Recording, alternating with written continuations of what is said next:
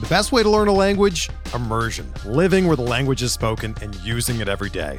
But if that's not in the cards this year, you can still learn a language the second best way, and that's with Babbel. Be a better you in 2024 with Babbel, the science-backed language learning app that actually works. Don't pay hundreds of dollars for private tutors or waste hours on apps that don't really help you speak the language. Babbel's quick 10-minute lessons are handcrafted by over 200 language experts and help you start speaking a new language in as little as 3 weeks. Babbel's designed by real people for real conversations, and their tips and tools are approachable, accessible, rooted in real-life situations and delivered with conversation-based teaching so you're ready to practice what you've learned in the real world. Here's a special limited time deal for our listeners. Right now, get up to 60% off your Babbel subscription at babbel.com slash bluewire.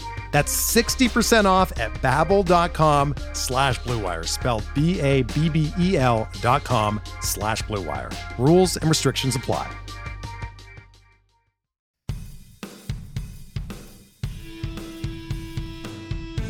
How's it going? And welcome to episode 95 of On the Wire, proud member of the Pitcher List Podcast Network. Follow the pod on the Twitter at On the Wire Pod. If you're listening on a platform that allows ratings and reviews, please take a second to let us know what you think. I am Adam Howe. You can still follow me on the Twitter at 80 grade. That's all spelled out. And once again, joined by Kevin Hasting, who should be followed himself on the Twitter at Hasting Kevin. And this is 95, Kevin. This is episode 95. We are inching closer and closer to the coveted episode 100, which I know is a number that not a lot of podcasts get to, but I think we we you had this idea earlier in the off season, and I think we're gonna I think we're gonna land on it, looking like we're gonna be able to do episode 100 during PitchCon coming up at the end of January. So that's pretty exciting. Yeah, absolutely. And crazy to think about, actually. It does not seem like it's been a little over two years now and approaching 100 episodes in. But yeah, it's all thanks to our guests and listeners. Oh, absolutely. Can't give them enough credit for sure. Now, I think I, I got to look it up. I should probably look it up ahead of time, but I don't think we've hit the two year mark technically. I think the podcast network was launched in February of, or just before, or during PitchCon basically of 20, 2020. So I think we're, or 2021, excuse me. I think we're going to hit that two year mark. And that it's pretty cool to know that we've averaged out an episode a week if you do it that way, which that, is that makes it even more crazy to think Yeah, about. right? And you're absolutely right. I'm thinking about the typical. I came on to Pitcher List in October, but yeah, absolutely. That was as a writer, and the podcast network had- was not even in existence yet, just a plan. And so, yeah, you're absolutely right, and that makes it even more crazy to me. Three Yeah, or four right? months less time.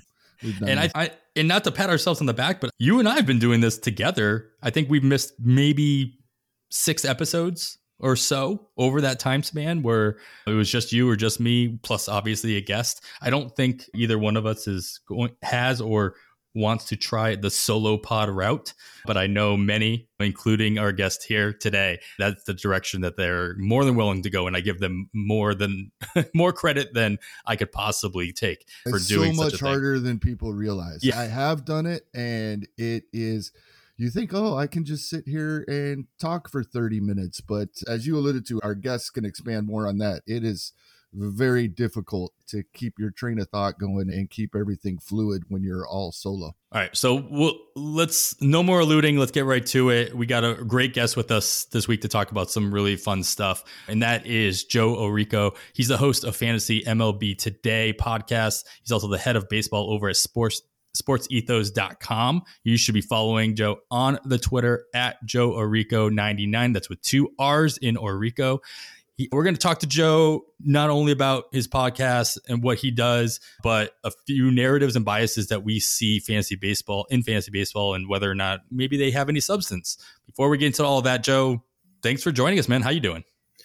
Guys, I'm great. It's really fantastic to be on with you guys. Kevin, we spent quite a bit of time together in Arizona, so it's great to see you again. Adam, speaking for the first time in person, quote unquote, I guess. Yeah, you we'll use the call it, quote. Yeah, Zoom. sure. but uh, cl- close enough to in person as we're going to get outside of something like Arizona or Florida or Las Vegas or one of those fantasy baseball events. But yeah, it's great to be talking with you guys. And like you said, doing the solo pod, I love it because I don't have to be beholden to a schedule. Really, I can record at eight in the morning. I can record at eight o'clock at night. I don't have to worry about coordinating with somebody. But there are definitely days where it would be nice to toss back and forth with the co-host, and that's when I, when I bring on guests, usually about once a week, and those ones are a little bit easier to get through because there's someone to, to you only have to talk for half the time or even less sometimes when you're co-hosting with somebody. It's definitely can be a challenge, but at the same time, it's a lot of fun. I love doing it. Oh, that's my whole mentality, man. This is why we have guests on and I have Kevin here so I can just lean on all the smart people around me to make myself sound a lot better too. Um, I'll be leaning on you guys both for this one and we have a lot to get through. So no no need to worry about the solo pod here. We've got plenty of great minds to talk about some interesting moves that have been being made. I thought that we've gone through our news and notes episodes for the offseason, but the the news just keeps on coming. Players keep getting signed. Trades happen now and again. We've got four signings that I want, mm, five signings because we did miss one on our last episode. Kevin, we'll start it off there with that one. Craig Kimbrel, he joins the Philadelphia Phillies. Assuming he signs and gets to the back end of that bullpen option, uh, Cannon should he actually win the closer gig out of opening day? What's your thoughts on Kimbrel in Philadelphia? I think I'm going to echo what I heard Anthony Gialde tell Casey Bubba live. Bubba has done a couple of podcasts during a gladiator draft, and most recently he did that with Anthony on, and this came up during that draft, and Anthony said Kimbrel will get some saves. We can count on that. Now, we don't know if we're going to get good Craig Kimbrel and he rolls off and gives us 30, even 25 plus. We don't know if that's the Craig Kimbrel we're going to get. We could take a big hit in ratios with Kimbrel, depending on which Kimbrel we get, which situation they put him in. We believe just from what we've seen over the years that he does not perform nearly as well in a setup or a non-close role as he has as a closer over the years. So it, it'll be interesting to see. But they probably brought him in with the intent on at least giving him a shot, and he's gonna get some saves. And that's something to take into account. Adding 10 saves at a time from different guys throughout the season can be very beneficial. We hope we don't take too big of a hit in the ratio categories, but the, there will be some there. It's a big hit to Seranthony Dominguez, I believe, because in my opinion, Kimbrel probably does get the first shot unless spring just goes absolutely horrible for him. Yeah, I always will lean. It, this hurts me because I'm I was a fan of Seranthony. I was I think I have one or two leagues with some exposure to him right now, just because it seemed like he was going to get that shot. But I usually will lean on the narrative, as we'll get to some new other narratives later. That especially when it comes to the bullpen, anybody still eligible for arbitration is going to get the bump down to somebody who is getting guaranteed money with experience just because every team, whether they admit it or not, is trying to find any way to manipulate how much money they're going to have to spend in the future. Now, of course, there are exceptions to that, but in general, Seranthony Dominguez is still going to be arbitration eligible for the next two or three years, I believe. And obviously, Kimbrel's way past that. And he's going to be guaranteed that $10 million. It's only a one year deal. $10 million is in that range of quote unquote low end closer money. It's not enough money that he has a guaranteed spot for sure, but it's enough money to say that I agree with you. I think that's going to be the first shot. Joe, was the Philadelphia bullpen a situation that you would be targeting before this move? And does this move keep just, is it too gray of an area to even be targeting it all now? At this point, for me, it probably is. It's funny when we were in Arizona for first pitch. I was sitting right beside Kevin at the draft table there, and I picked Jose Alvarado with one of my last picks there. I think it was around 22 or 23. And I think I reached a little bit for him, expecting that there would be some save opportunities for him this coming season. Now, and the water is really muddied in terms of all three of those guys Dominguez, Alvarado, and Kimbrel. If you look at roster resource right now, they have Kimbrel projected as a middle reliever, which I don't think is going to happen. I think he will get some saves, but I think overall, when you're drafting, for the most part, you're going to probably be staying away from these guys. Now, at the current price of Craig Kimbrel right now, he's going in DCs at pick 362. So it doesn't really hurt you there, especially when our draft restarts, Kev. I'm not even sure if, if he was taken before, but he's somebody who you'd have a little bit more interest in, maybe knowing that he's actually signed. But at the same time, there could be 10 saves for each of those guys or 12 saves for each of those guys throughout the season, and I wouldn't really be surprised. So I think for the most part, I am going to be trying to avoid it where I can in drafts going forward. Yeah, it seems like there's going to be a lot of mouths to feed. To my earlier point, Alvarado, this is his last year of arbitration. He's a free agent after the 2023 season. And Seranthony Dominguez still has two years, so he won't be a free agent until 2025. Alvarado might not matter then. The fact that this will be his last arbitration contract that he gets doesn't matter how many saves he puts up. It's not going to affect the contract that could be provided in that fashion moving forward. So he might still be more of an option than Seranthony in that for that reason. All right, getting into bullpens, we got a couple. We have three different starting pitchers signed with new teams. Two of them came from the same team. Now moving on elsewhere. Let's start, Joe, with Rich Hill. He signs with the Pittsburgh Pirates on a one year deal. This is still the Pirates, and it's still 52 year old Rich Hill. Can he do enough with the Pirates rotation in pitching in the NL Central, which granted, it's not it's more of a balanced schedule, so they play each other less, but they still it's still going to be playing them more often than not. Does it make him viable in shallower formats? I don't think so. I think there might be stretches throughout the season where maybe he has a two step within the division at home, or let's say he's facing the Cubs on Monday and then he's got Pittsburgh, or not Pittsburgh, like Cincinnati at home on Saturday or something. Mm-hmm. I think that he'd make a viable streamer in those situations. But in terms of shallower, let's call it a 12 team league where you're drafting standard three outfielders kind of thing, more of a home league setting, I don't see him having rosterable value throughout the season. I think there will be times, perhaps, where you can bank on him for stretches because of the weaker division.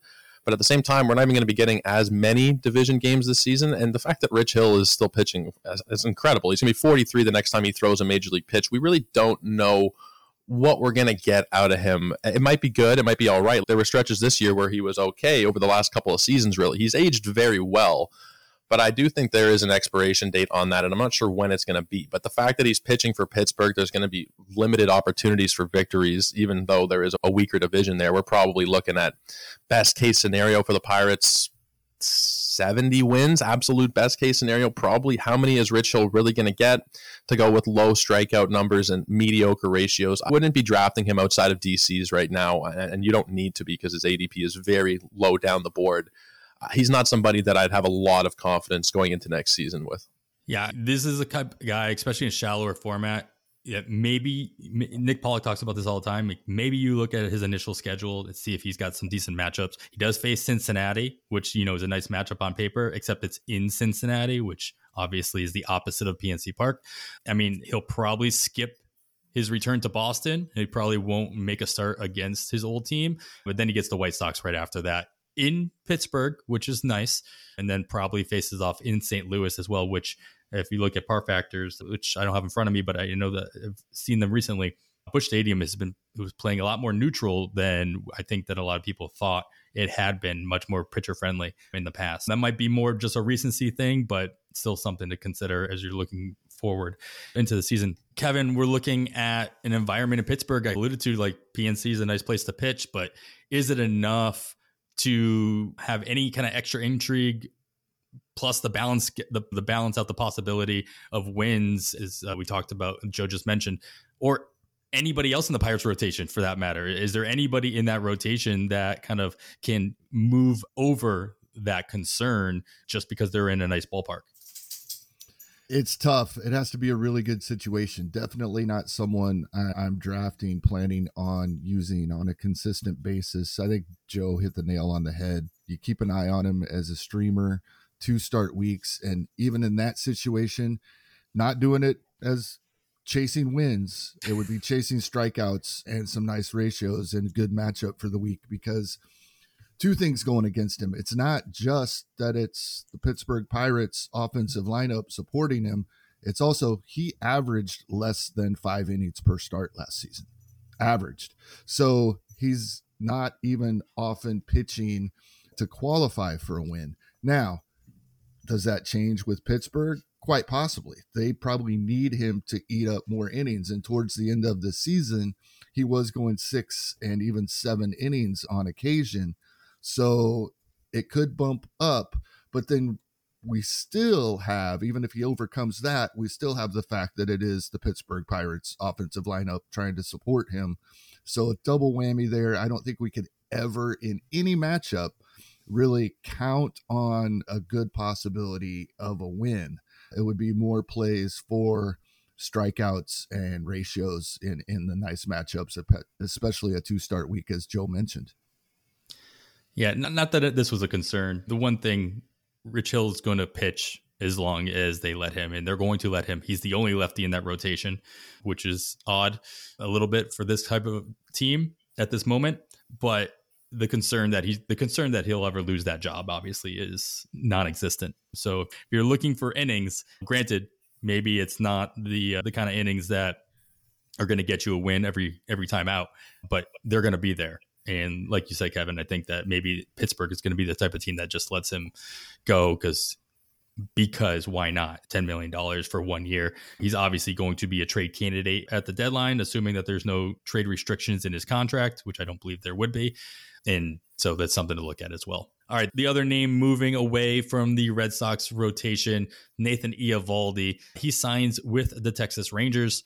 Is Kevin, is there a, a better chance that Texas goes with a six man rotation now that they join Eovaldi joins the likes of Jacob DeGrom, uh, Jon Gray, Andrew Heaney, and others? Or would they be more likely to manage innings by piggybacking certain starters or skipping starts to avoid the injury risk because this rotation definitely has it? I don't think this is a group of guys where they're going to do any of that by choice. They may, they most definitely will be forced to do something along those lines at some point.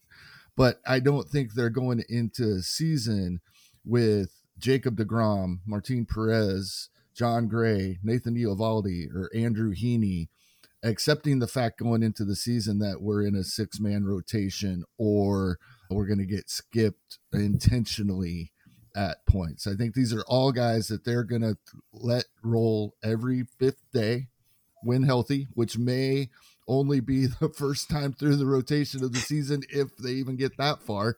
We know with some of the histories of these guys, but I think they're going to try to let these guys go. I think the monitoring the workload and the innings may come more on a per start basis as we've been seeing the trend in Major League Baseball for several years now. they they've also been building up their bullpen as well, especially with Jose Leclerc seems to be back from injury. Jonathan Hernandez suffered an injury about the same time, came back about the same time. They like him now. Brock Burke had flashes last year. Their closer for most of last season and who had a decent season in that spot, Joe Barlow, is like their fourth reliever on the roster resource depth chart now. So I think this is what we're going to see.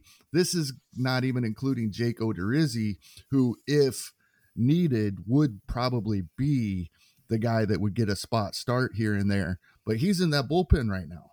So he could go two, three, even four innings when needed. I think they will try to monitor the workloads on a per start basis, not by going to a six man rotation or using an opener or anything along those lines. It just doesn't. Dayton Moore from Kansas City there now. Mike Maddux back. This going to a six man rotation isn't something I think that they're going to want to employ with these five guys when healthy. Jake Odorizzi is the one I was alluding to. I didn't mention him at the top as being that sixth man. I know mm-hmm. that he was pretty vocal when his time in Houston of not really being happy with the way that he was being utilized by the Astros, taking him out after two times through the order, not being able to make it past the fourth inning. And I wonder if he's held on to any of that and would not be terribly happy in this role as the the long the swing man, if you will, and or would force the issue as granted he was he didn't sign with Texas. He was traded. They traded for him, and so his role is not set in stone by any stretch of the imagination. Right. Yeah, I agree. If it's a five man and he's not in that sixth man rotation, he would be that first man up. And you're right; they have built up that bullpen and they've even done it in a way this offseason they built up that bullpen just by filling out their rotation and kind of forcing talented pitchers like Odorizzi in his own right into the bullpen not to mention all those other younger guys that we've seen over the last two years the Dane Dunnings of the world stuff like that. Uh, they become not only rotation filler options coming up from the minors but also those swing man options in the bullpen to eat up those innings and give those guys at the top of the of the bullpen a little bit more rest. Yeah, I think pitchers like Jake Odorizzi, I know there's some guys that are not happy with the way they're utilized at times, but you go back to his time in Minnesota. Uh, he was great when they limited him to two times through the order. And they actually tried after that was working then to to stretch him out. Okay, he's he's doing well. Let's see if he can face some more hitters, and he would just get bombed, bombled. So yep. it's not it's not up to him, quite frankly. to be fair, Minnesota does know, that with a lot of pitchers, right? But my point is, he is a different pitcher, completely. He every pitcher is worse third time through the order. We can show that with numbers, but some are even worse than others. And he's one of those. You get the coaching staff is just going to show him, hey, look, you don't perform nearly as well when you face a guy a third time. Whether you like that or not, it's the case. So we're not going to run you out there. Yeah, it's not a it's not you, it's me. It's definitely a it's not us, it's you situation. exactly. I said it at the top, Joe. This is not a rotation that put it this way, this is not a rotation that will not get hurt. They're not immune from that. They have lots of history here. Is there anybody that you are more afraid of of getting that first long term IL stint? And are you straying away from them in drafts this year because of that? I think it has to be DeGrom just because of the price and of course because of the injury history as well. But when you look like beyond DeGrom, the next highest pitcher by ADP is Jon Gray. He's going around pick 200. So you pick Jon Gray, he gets hurt, he misses some time, you're taking him in round whatever it is, 12, 13, 14. It's not going to sting you as badly as Jacob DeGrom would with his third round, probably by the time we get to the draft season, second round ADP. So he'd be the guy that I'm most concerned about. Although I think the answer could be everybody. Like this whole rotation could get injured at some point or another. There's a lot of injury history there. I think that they have the potential to be a very good rotation. I've heard some people talking, just as a side note, the last few days, and I think it might have even been on Fangraph. They have the second best rotation in baseball, or the second or third best rotation. I don't see that. I think it's DeGrom and a lot of mediocrity. And he's the one where you really have to be worried about, just mostly because of the price. These other guys that you take them, you take Jake Odorizzi with the flyer, he's going after pick 500. It doesn't really matter so much. Even Nathan Eovaldi at pick 250, like I think that's pretty good value if he does happen to go down or he doesn't get that velocity back up like we're hoping for. He doesn't have a good season or whatever. I don't think any of these guys are really going to hurt you the way that a DeGrom pick would just because of the draft capital that would be involved in it. I'll get your guys' take on this. I don't see this landing spot doing pretty much anything for Eovaldi's ADP at this point. Do you guys want to throw any cold water on that or do you guys on the same page? He's been talked up a lot these last few days. Fantasy baseball, Twitter, there's been a lot of people that I've seen saying it's a great pick. It's a great value here at 250 it's a better ballpark. It's arguably a better team at this point. Maybe he gets pushed up. There's no argument. he gets pushed up maybe a round or two. Like I couldn't see him going inside the top 200, but maybe he's just outside of that by the time we get finished. Right now, he's at 251, and I haven't even. Actually, that's since November 1st in Draft Champions. That's his ADP of 251. So maybe he gets pushed up a little bit. I don't think it's going to be anything that would really keep me away from him, though. Kevin, are you taking Eovaldi any higher than he's going because of this landing spot, or is it pretty much a wash? I I like his price. I would reevaluate if he goes up too much. Uh, but yeah, I like him here. Just running a real quick auction calculator with steamer projections. He comes out in the top 60 of starting pitchers and I think that's that's decent for his draft cost. They're giving him 155 innings there. That might be a little ambitious. So if you are in the opinion that he does not get to that number and you adjust that number down, he would drop. But I think where he's being drafted is taking that into account. It's built into the price. Yeah, I don't think he moves too much.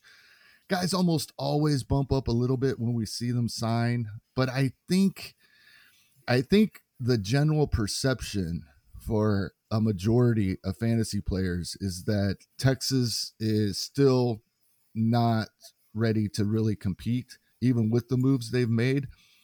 I am of the opinion that they are going to be far improved, including the offensive support they're going to give that pitching staff. I'll take a shot at this price, and it's a risk on the health, but I'll take that gamble. If it's up to Eovaldi, he's going to hit that 150 just because he's got that vesting option for the third year of this contract mm-hmm. that goes up. It becomes his option. It becomes a player option for that third year if he hits 300 total innings through 23 and 24. So if he can average out 150, there you go. There's an extra, an extra 14 million dollars or whatever it is per per season in his pocket which I'm sure he'll be going for. And it's not enough money per se that's going to have me questioning whether or not Texas is going to try to manipulate that so he doesn't hit that number. So I, I don't see it being too much of a concern in that realm. All right, the Red Sox lost two of the members of their rotation from last season, and they go and they made a replacement. And I'm of the opinion that this actually wasn't a replacement at this point. And maybe it's my tinfoil hat that I'm putting on there, but I do believe that this was Chaim Bloom's plan all along, and that was to sign Corey Kluber into their rotation. This was his 1A option. But he, like I said, he re- he replaces those two guys that we just talked about, Eovaldi and Rich Hill, and he is slotted to be the number two starter in the Red Sox rotation heading into spring training, right behind Chris Sale. Joe, is there a more volatile or less trustworthy rotation in baseball right now?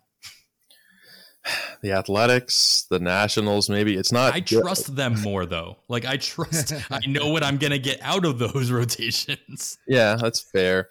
I think certainly in terms of the teams that we expect to perform at a higher level, Boston is just. And you're a Red Sox guy, right, Adam? It's it's been a joke. And I'm a Blue Jays fan. This is good for me uh, in general, the way that this offseason has played out for the Red Sox, but man, eh, they're so dysfunctional, and it's hard to say if it comes from Bloom, if it comes from ownership. I know that Bloom's taken a lot of the heat, but it feels like he's not even in control at this point anymore. It feels like he's the marionette being dictated to by management. Maybe I'm wrong about that. It just feels like this is like career suicide almost at this point for him, the way that this offseason is, has gone.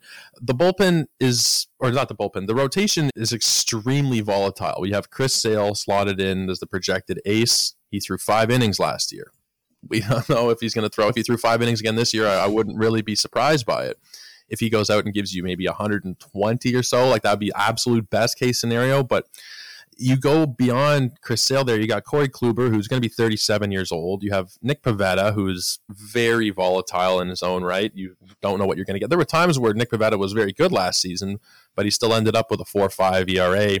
James Paxton didn't pitch at all last year. He's also 34 years old. We don't really know what he is going to be like. And then you have Garrett Whitlock slotted into the five slot there, who's can he be a long term starter? I don't know. Like he was pretty good last year, but I think it's a fair thing to say that they are probably the most volatile rotation. I still think they're probably not the worst rotation in baseball. I, am not saying, yeah, I wasn't saying they were worse. I was very specific yeah. in my wording here. I just, you said it almost for every single guy. It's, I don't know what to expect. All the guys that, that, whether they had a lack of innings last year or a lack of rotation spot or just being young or whatever it is, um, I don't know what to expect out of anybody. Yeah, that's totally fair. Steamer has Chris Sale projected for 147 innings. I think that's pretty ambitious to, to think that's going to happen.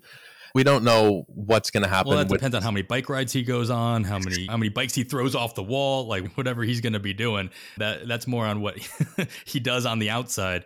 Because a lot of his injuries, obviously from last year, have all they came from non-pitching, or at least that one riding his bike. Didn't he also punch something in the locker room or something like that? I don't know that he got injured from that, but there's video of him making his the rehab TV. start. It's got to Yeah, be tough to be a out Red on Sox TV fan. in the clubhouse hallway there. Not the first time.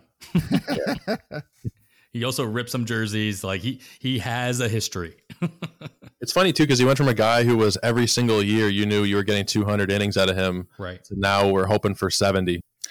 It's quite a bit can change in the last couple of years, but he's only thrown 47 innings over these last two seasons. So there's definitely a reason to be skeptical about his outlook for this season for sure. Yeah, and leave it to Chaim Bloom. Of course, all the rumors now are that teams are actually inquiring on the availability of Chris Sale, and we'll see see where it goes in that. But I don't think anything that will happen in that direction. But it's of course that's where the rumor mill goes. Kevin, is there anybody in this rotation you're actually targeting based on where they're going right now in their ADP? Corey Kluber. yeah, absolutely. As we talked on our last episode, I the Boston Red Sox offensive lineup is still a good lineup. Even everybody they've let walk, everybody they've let go, finished last place in the division. The offensive lineup was still good, and I think it still is. We talked a lot, a little bit about that last week.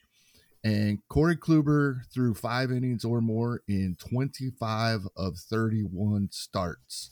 So you give me a decent offense, give me a pitcher that's going to go out there and go five innings.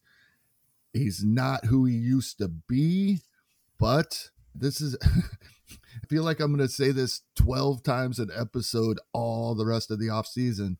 Chasing wins at 453 ADP, I'm in.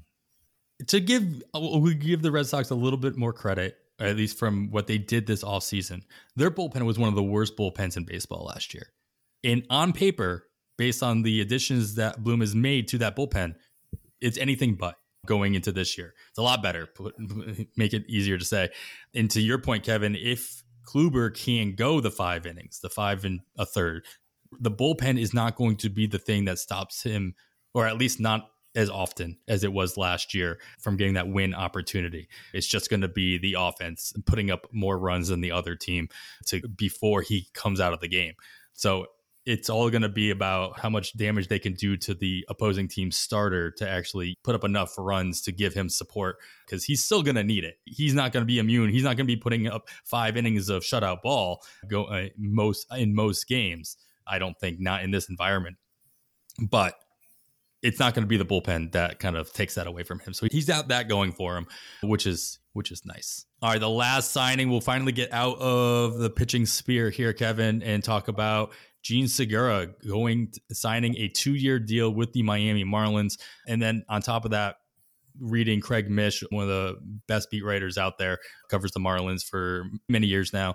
He his belief and the belief of many others is that Segura will be Miami's opening day third baseman, gaining that eligibility in short order. If that holds true, what's your new outlook on Segura in his new environment, Kevin? It depends. It depends on what you want from Jean Segura.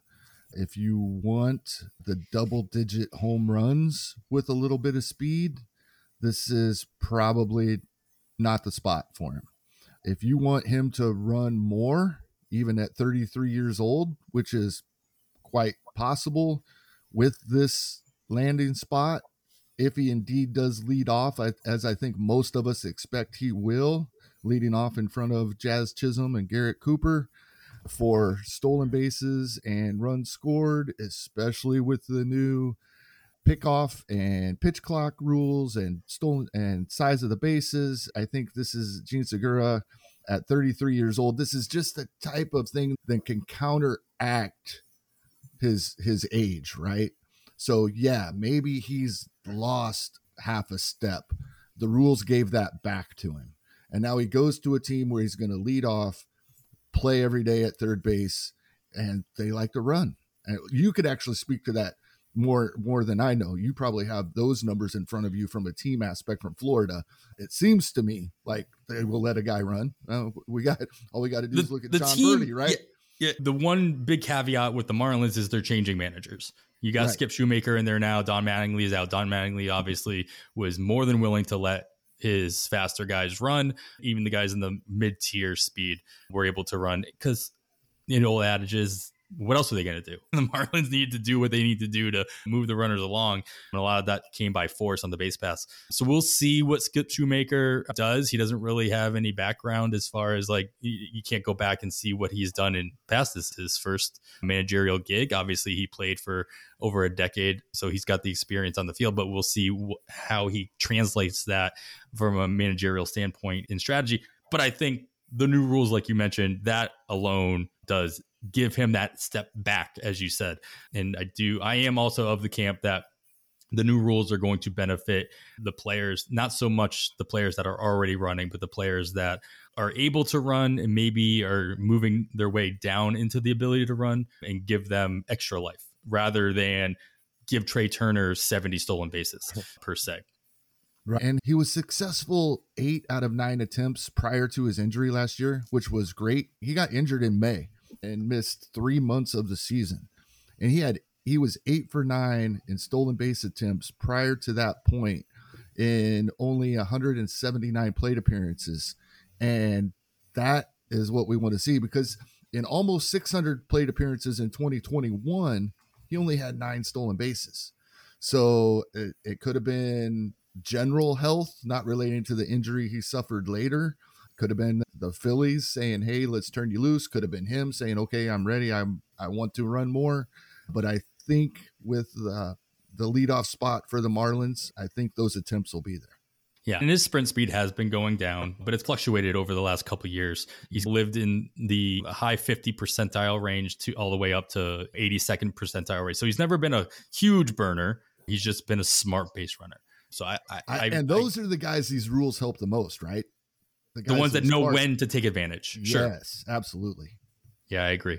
We talked about rumors elsewhere, Joe, with the Red Sox and what have you, but there's, of course, with a signing like this, Jean Segura, obviously second baseman by trade, going into a situation that has a, an established second baseman in their own right in Jazz Chisholm. It seems like there's more rumors of not only Segura moving to third rather than bumping Jazz over to short and keeping Segura at second, but there's rumors that'll end up supplanting guys like Joey Wendle, Miguel Rojas, instead being on the move.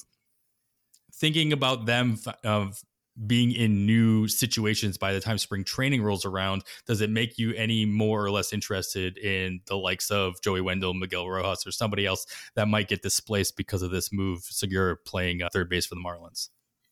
Maybe in a DC, I can't see myself taking them. Like my content that I like to focus on, because I think that it is not really focused on enough in the community, is more 12 team, Yahoo, ESPN, those kind of leagues, the home leagues of the world. I don't think that those guys are going to make a difference there really one way or the other. There might be stretches where Joey Wendle turns it on like we've seen in the past and maybe he has some value. I don't really see it with Rojas. I believe he's just shortstop eligible. It's a pretty deep position and I don't think if you want to take him with one of your last picks in a DC, I'd be fine with it, but I don't really have much hope for these guys having that much value. Just as another note that I just noticed here, actually, before we started recording, I was looking at roster resource, and they had Jean Segura slotted in the six hole, and now they've updated it just while we've been recording here to have him leading off. I think that's probably where he's going to be, and I, I, think there will still be room for Wendle if they want to keep him there as the starting shortstop. I think it's more Rojas to be likely to be traded.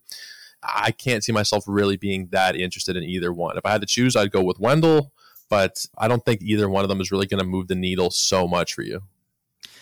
Yeah, I worry about Wendle's uh, situation with the Marlins. If nothing else, just on the surface, he had the contract that they had with him is that there was a team option, even though he is still arbitration eligible. They declined the team option and instead gave him and tendered him a contract through arbitration. So we'll see how that works itself out.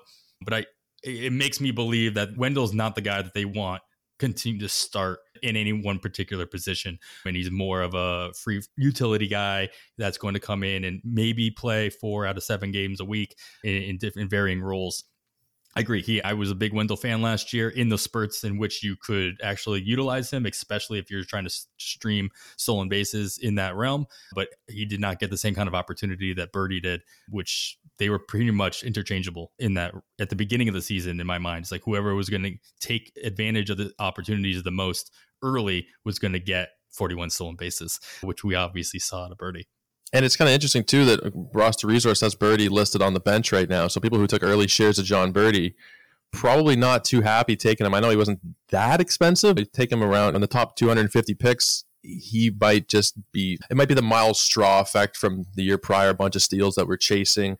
And it might not pan out, especially if he's not going to have a starting role. So I'm I don't have any Jon Berti shares, but I'd be worried for people who do. All right, guys, that's enough news for the day. We've had more signings than I expected by this time of the recording, and I'm sure there'll be some stuff that comes out between now and when we actually put out the episode. But for now, we're going to move on to the main theme of the episode, and that's going to be talking about some a couple narratives, some biases. This episode's going to be going out on New Year's Day. So we want to revolve this around the resolutions that we might be making when it comes to how we draft or how we manage our teams. And we'll get to that, all that great stuff just a moment after this quick break. All right, guys, we are back. And like I said, we are going to be talking about a couple narratives that we wanted to bring some light onto. Each one of us is decided to kind of take the lead on one particular narrative and there's a whole bunch. I put out a tweet the other day which is like hey what are the narratives that you, that people are seeing over the last couple years that you're starting to question whether or not they were actually true or if it's something we just keep jumping jumping in with? And we took three of those. We took three. There were a whole lot more. Check out that. It's one of my more recent tweets. You can see that thread there and see the different options that people have brought out. But we're going to get into three of them right now Joe, I'm going to have you start us off real quick. And you brought up one of the ones that I think I saw quite a bit replied in my tweet. So I wanted to get your take on that. And you're looking at the value of multi positional eligibility. And of course, this is a draft narrative that we're talking about in general. But as you pick up players throughout the year, of course, there people gain eligibility, whether or not that makes them more valuable or, or not.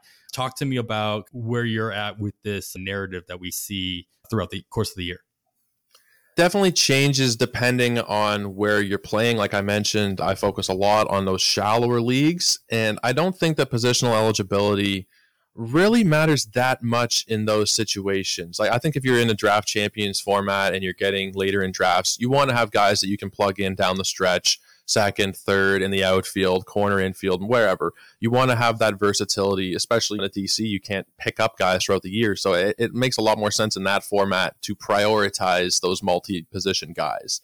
But I think that we might, as an industry, as a community, push up those guys a little bit farther than they maybe should because of the allure of moving them all over your lineup. When in reality, a lot of the time you're drafting whoever, you're sticking them in that one lineup spot, especially early in drafts, and they're not really going to move around barring an injury. And the one guy that really stands out to me the most this year in terms of that, and I don't think that it's his eligibility is the only reason we're seeing a high draft price but Bobby Witt Jr., I think, is outrageously priced in drafts. He's going really high. He's going in the top eight picks.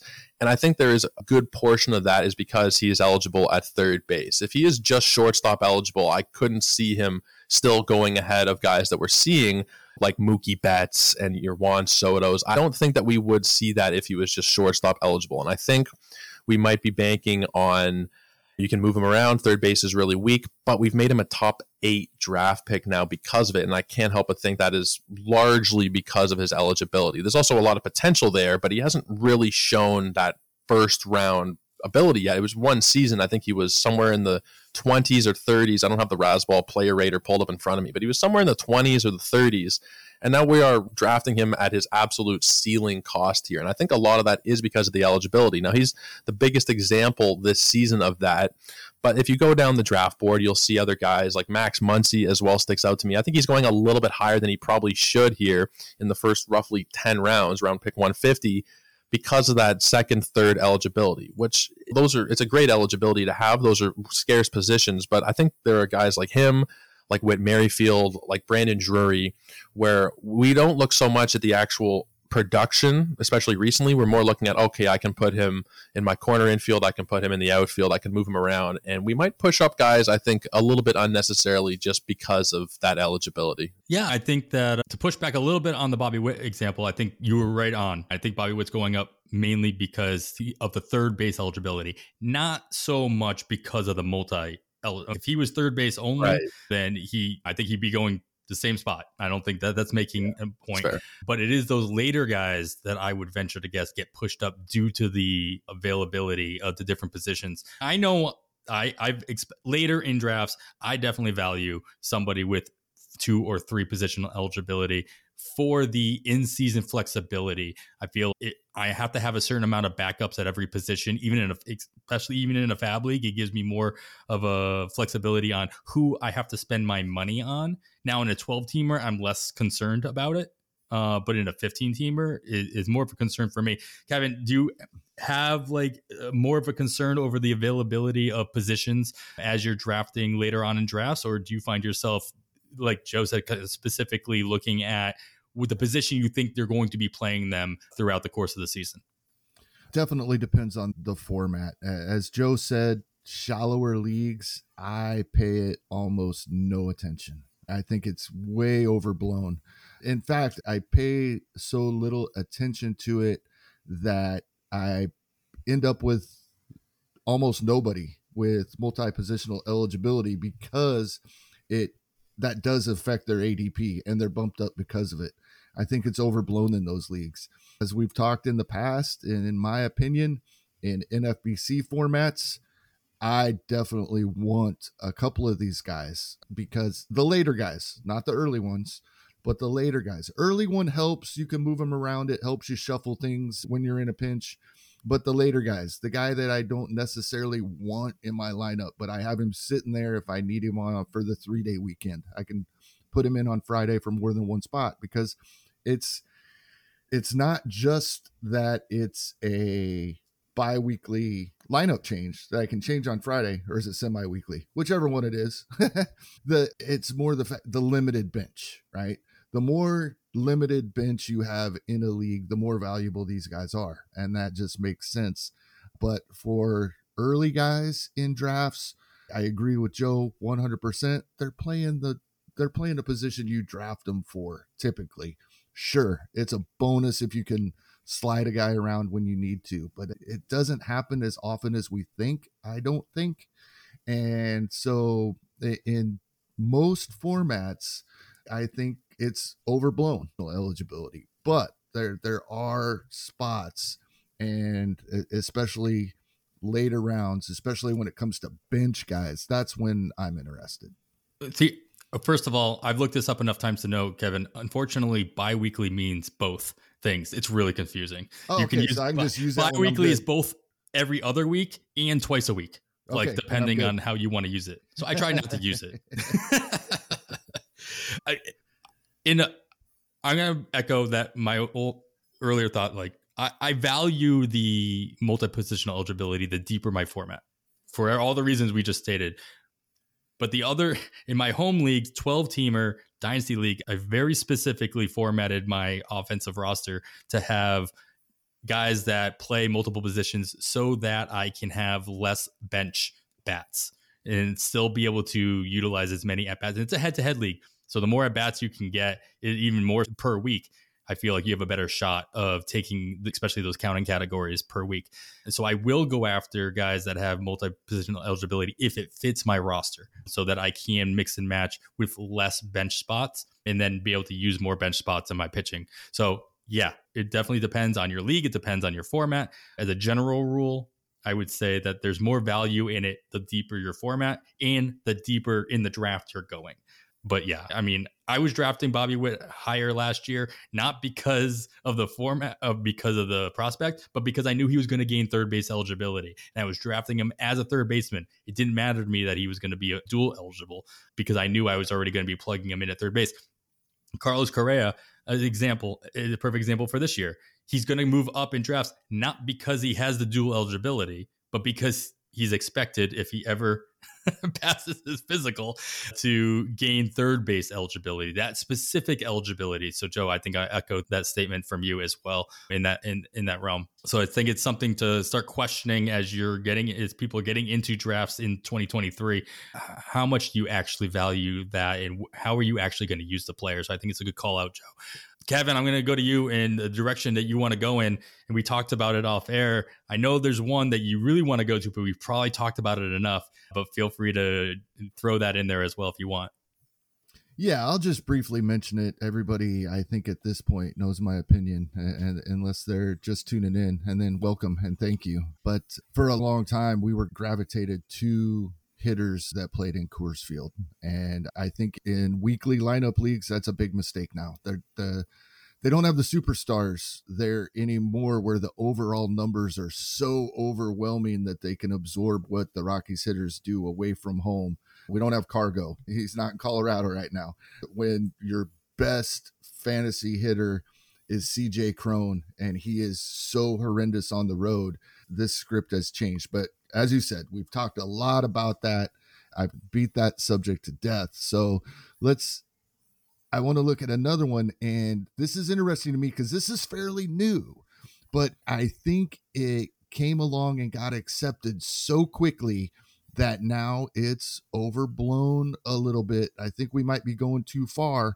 And I'm talking about treating at bats and innings pitched almost as if they are a category and maybe not just a category, the category, right? And everything else will follow them. Yes, we're after counting stats. Yes, we can maximize potential opportunities to accumulate those stats the more at bats and more innings being pitched. But that was great. Some of the best fantasy players out there have used that to their advantage and made a lot of money in the last couple of years.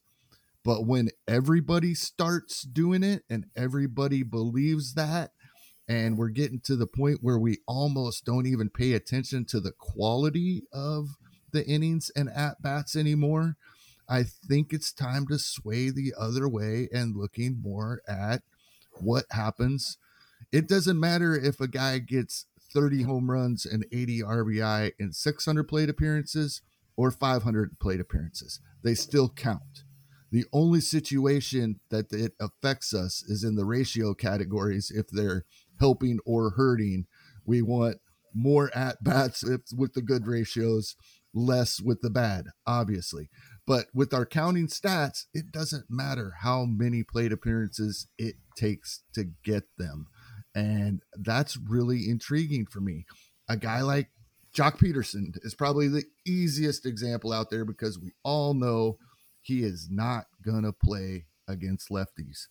And just real quick, ADP fixed 56th outfielder off the board steamer projections with the abbreviated at bats built in. He's the 47th ranked outfielder. That's fairly significant. Nine spots at, the, at that point. We're still talking starting outfielders in 15 team leagues. We're not even to bench spots yet.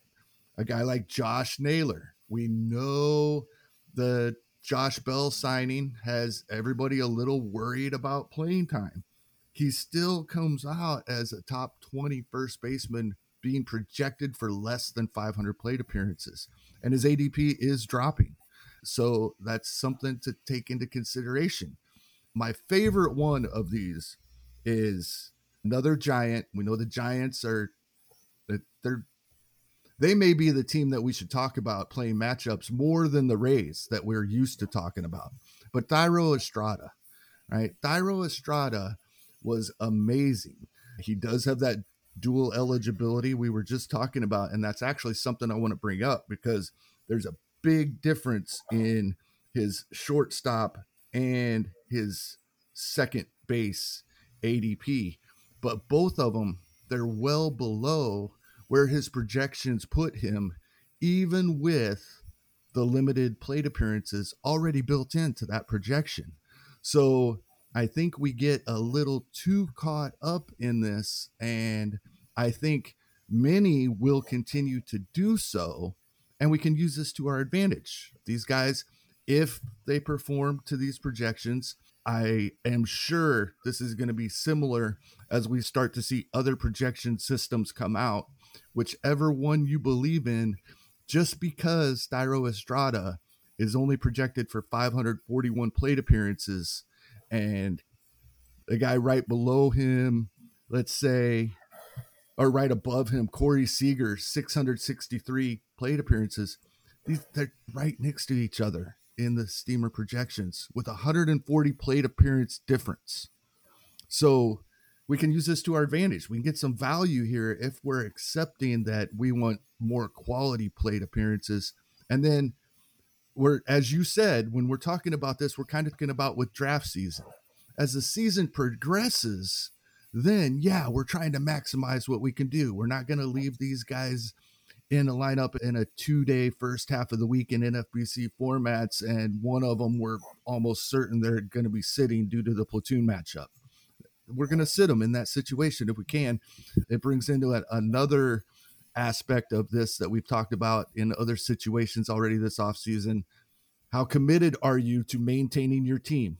If you're gonna if you're willing to put the time in then these guys are great value but they're you have to be willing to as the season progresses uh, put the time in get some replacements in weeks like that where i just talked where the platoon matchups aren't there and the plate appearances are going to be so low that it just doesn't make sense to run them out there.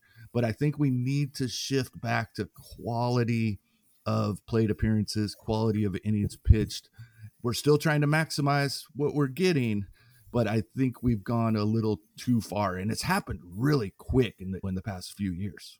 Yeah, the obvious caveat here is uh, the very simple rundown is the more at bats you get, the more chance you have of the counting stats. And there's only in in typical five by five, there's only one ratio that you have to worry about. On the pitching side, you can crush two of your categories by, like you said, bringing in too many poor innings into in, in, and there's no guarantee that those innings are going to result in higher K rates, higher. let's not talk about chasing wins. So I get that, and I'm upset at you because you came a little bit too prepared. I'm like, all right, as you're talking, I'm like, all right, I'm going to ask him about this. Oh, he brought that up. All right, I'm going to ask him about this. Now I'm going to bring that up. And the major point I think you made there is how much effort do you want to be putting into your leagues? How many like how many leagues do you play in? and how much time do you want to put into each one of them, even on a lineup changing situation and not just FAAB. Joe, you, as you mentioned earlier, like a lot of your content that you're really directing toward is toward the 12 teamers to the little bit of a shallower format as you talk about Yahoo, their standard format, three outfielders, two util spots, and what have you. It, is it more or less valuable to be able to mix and match and play these matchups in that kind of a format where you're not having to pay up per se for the guys you know are going to get quality at bats and you can really mix and match those platoon splits in those situations?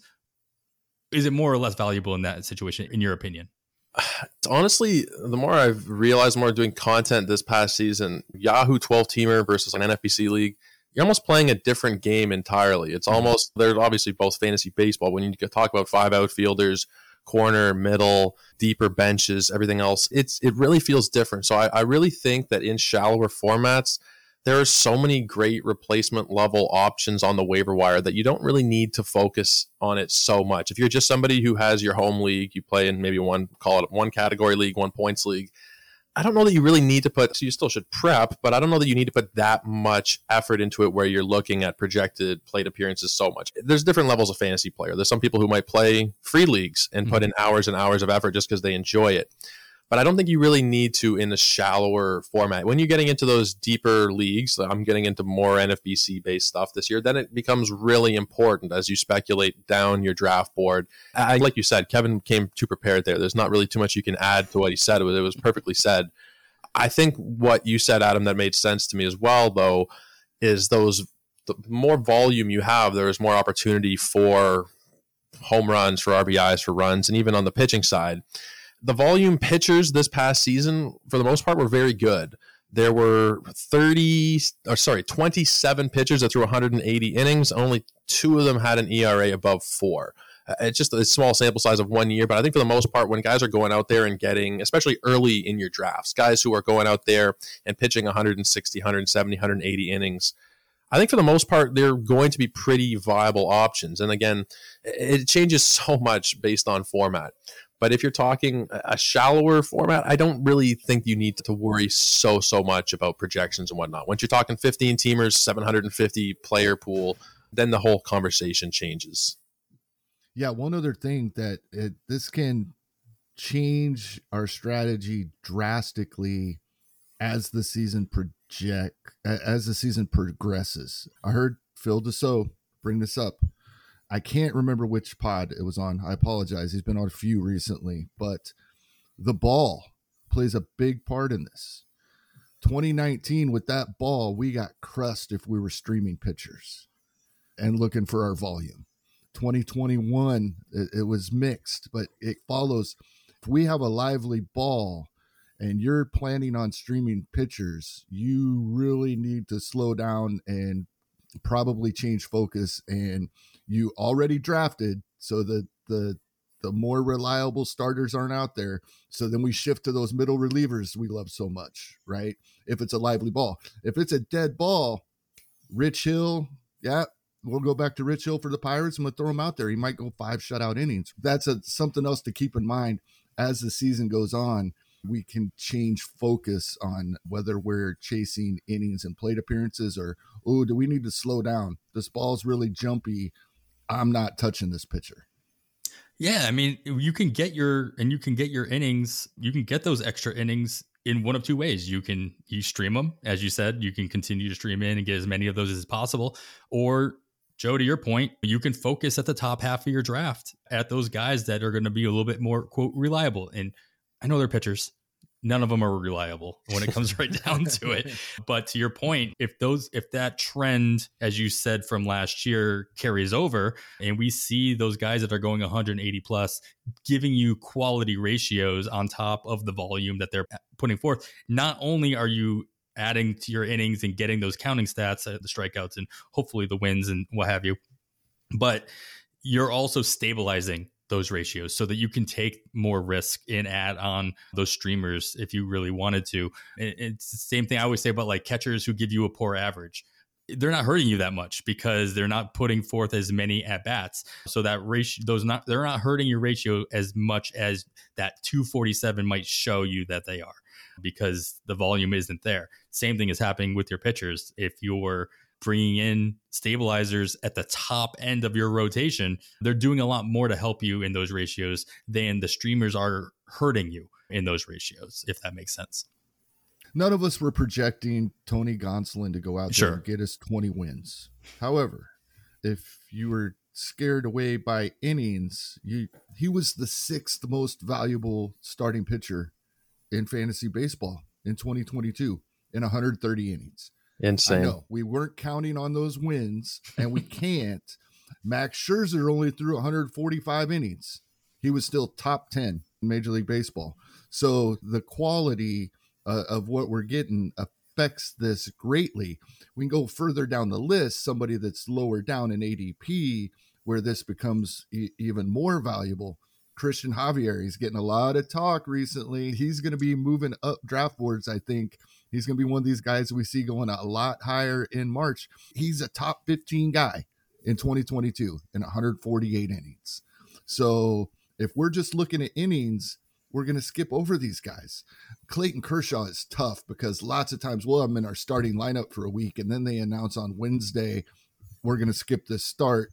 We expect that's going to happen a couple times through the season. And then we don't get him replaced in our lineup. That's our big fear. Maybe it doesn't matter in 126 innings, he's a top 20 pitcher. So I think we got to concentrate more on quality. Yes, at bats and innings does matter. I'm not saying we need to ignore it. I just think we might have taken this a little too far. Yeah, something to consider as you are putting together your rankings and what is important to you. It's it goes into skill versus role. That's another uh, common narrative that people talk about: draft skill, not role. With these platoon splits, that fits into that same realm. And with the pitchers, and it's very similar, especially if you're in a situation like Kershaw, as you mentioned, Kevin. Caveat is head-to-head leagues is, is different. That's much more dangerous sure. in a head-to-head league, for, of course. A lot more can go wrong on a per week basis rather than season long, for sure. Right. All right, and then DFS, whole different conversation. All right, the area that I wanted to touch on real quick is just the idea that prospects get hyped up a little too much going into your drafts. We saw a lot of success last year out of the guys going, but I'm going to eventually guess I'm actually going to say that after looking through some of the results over the last couple years that those top end uh the guys that are getting pushed up in within the top 200 of ADP are actually do there's more often that they're doing more good for your team than bad. And there's less risk in looking at I guess the other topic that kept coming up was the idea of groupthink or a, looking at ADP as a value indicator, which honestly you have to do in, in, in many situations, the ADP part, just to get that value based on what you're looking at. But we look, we saw in 2022 five rookie eligible players taken in the top 200 ADP. I'm looking at just main event, and it just because all of those drafts happened all pretty much at the same time within a very short period of time together toward the end of March. Um, and so the ADP is a little bit more accurate as opposed to looking at draft champions or even online championships where those drafts are spread out throughout the course of the offseason.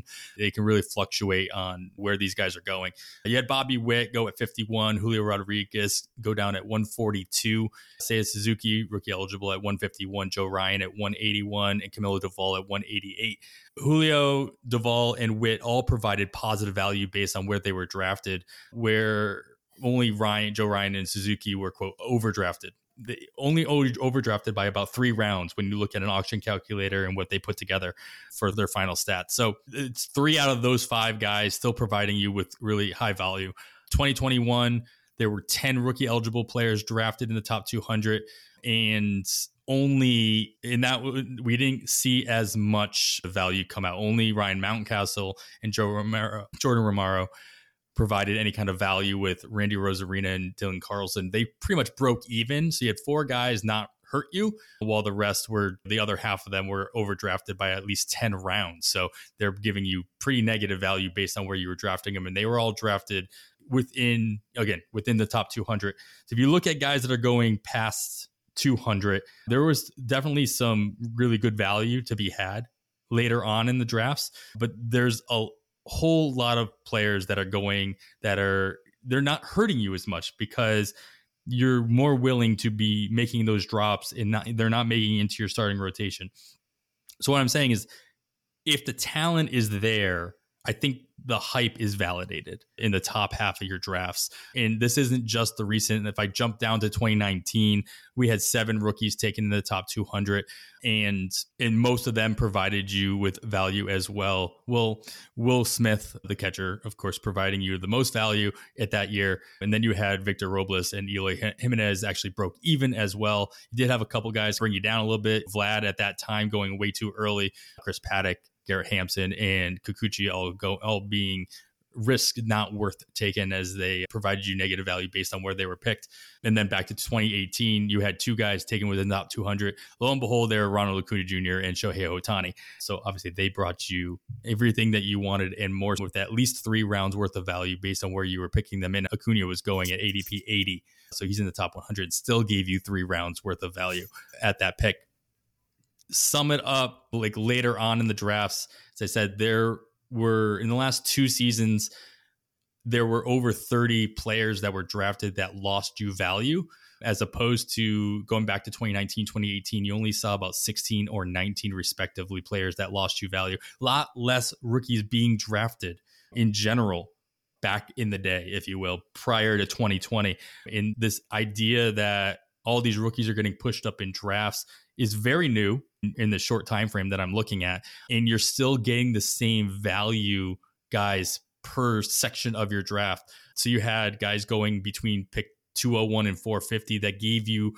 top 200 value about the same every year all four of these years. And i'm not looking at 2020 so i'm looking back to 2018 you had five six six and seven respectively for each of these seasons.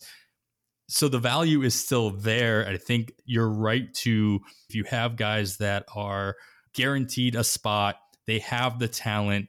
They're more of a guarantee that I think than people realize, at least based on recent performance in the last five years.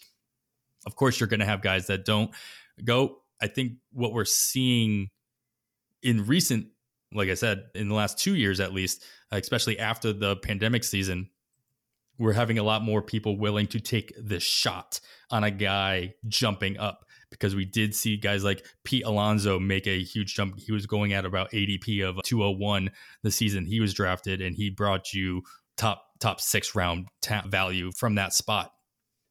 And so those guys aren't really hurting you though. So I can't really say that there's a lot of hype in in, in that because these are guys that you're taking darts on at the toward in the back at least the back half of your draft and you're willing to part ways with them if they're not they don't have the role they're not providing the value that you're looking at going let me ask you guys like going into this year we see corbin carroll at ADP. I'm looking at DC ADP from November 1st onward.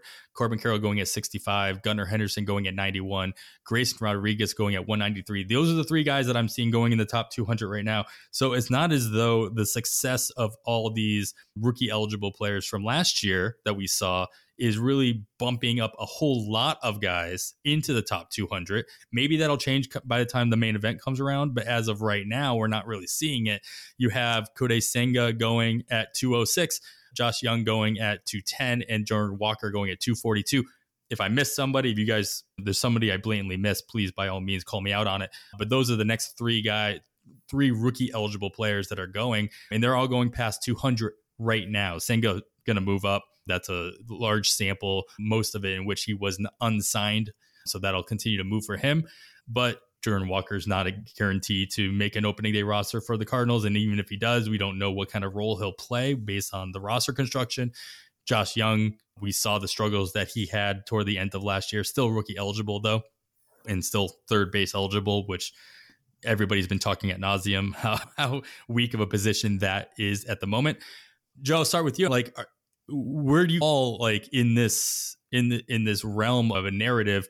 Do you feel as though the the idea that these prospects could still provide you with the value in which they are being picked is a fallacy, or is it something that you subscribe to? No, I think that they definitely can. Just look at Julio and Bobby Witt from last year. They were incredible draft picks wherever you got them, especially if you drafted early. You were getting Julio very late.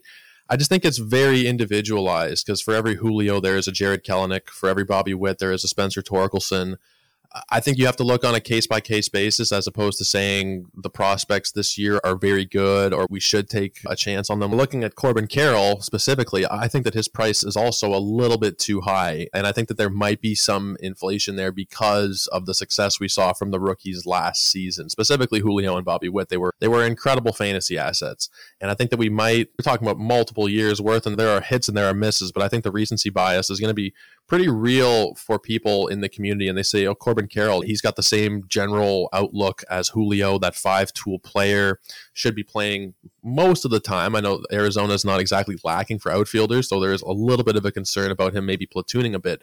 But regardless, I still think the price is maybe a little bit inflated just because of the hope that they can recreate some of the magic of the class from last year. I think you have to look you can't look at it as an entire class. I think you have to look at it every individual player. Like Gunnar Henderson, I feel a lot more comfortable taking him somewhere in the 90s than I would taking Corbin Carroll based on where he plays position wise and also because I think he was a little bit better maybe. I don't have the stats in front of me for Henderson, but I think that the price can be um, prematurely inflated before we've really seen those players actually do it at the big league level because of the promise of different rookies. But there's hits and there's misses with with every rookie. I don't think you can look at it as a whole class. You have to look at it on a case by case basis.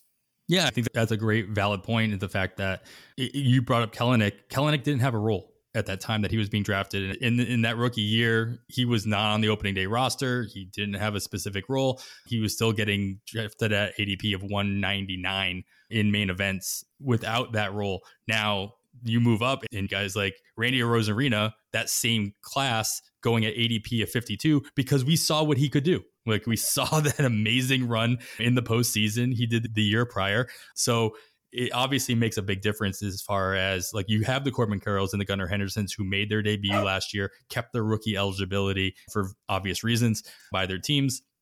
And so you have an opportunity to kind of see what they can do at the major league level. And that plays a big part of it. That being said, you still have guys that are going post 200, providing you with better than 200 ADP value. And I think that is what those are the darts that you're seeing a lot more of. And whether or not those are still going to be the ones that are you're more willing to put your eggs in that basket later on in the draft if they have less experience. Or in Kelenic, he's right on that cusp. He was barely going above the 200 mark, and so I think there obviously was still some risk involved. A lot of people saw more risk there.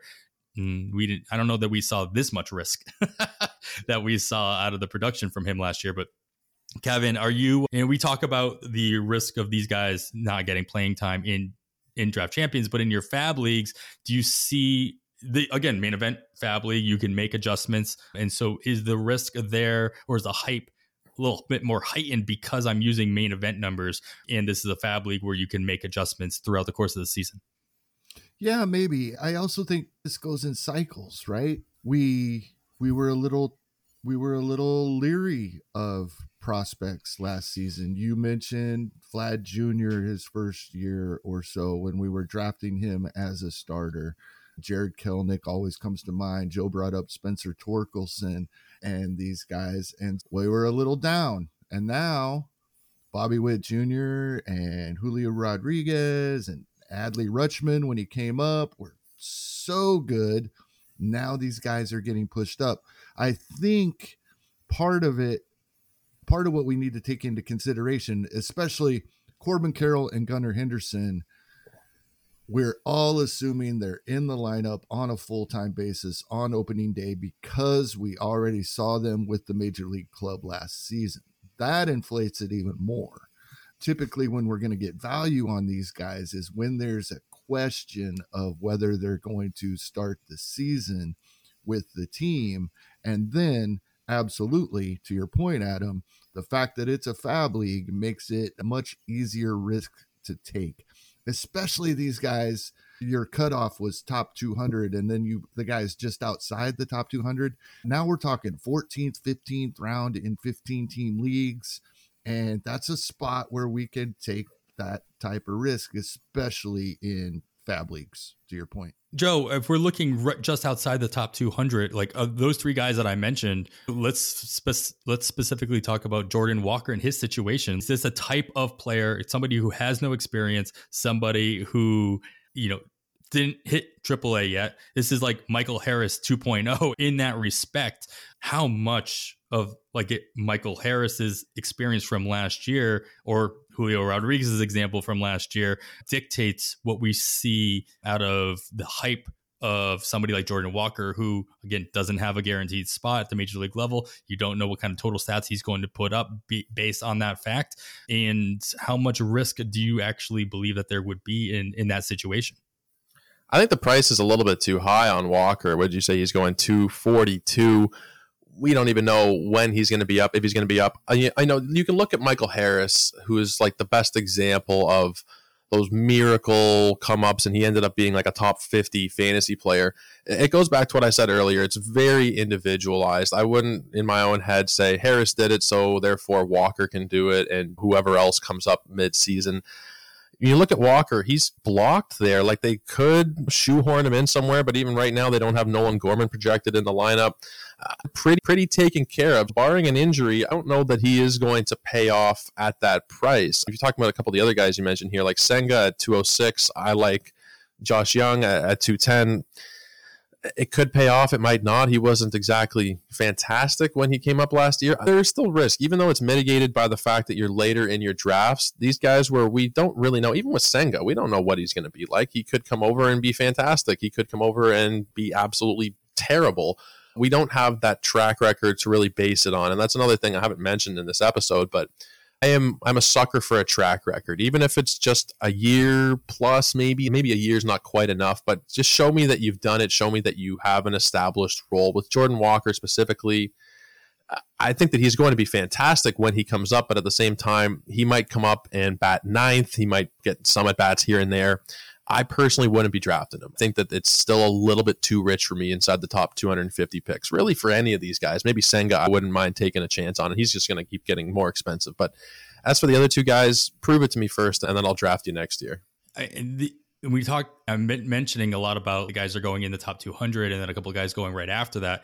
There's something to be said as well about looking at guys that are coming up in season and how much FAAB we're actually spending on these players. So I'm just going to use last year of the players that were undrafted and available for free agency in the main event.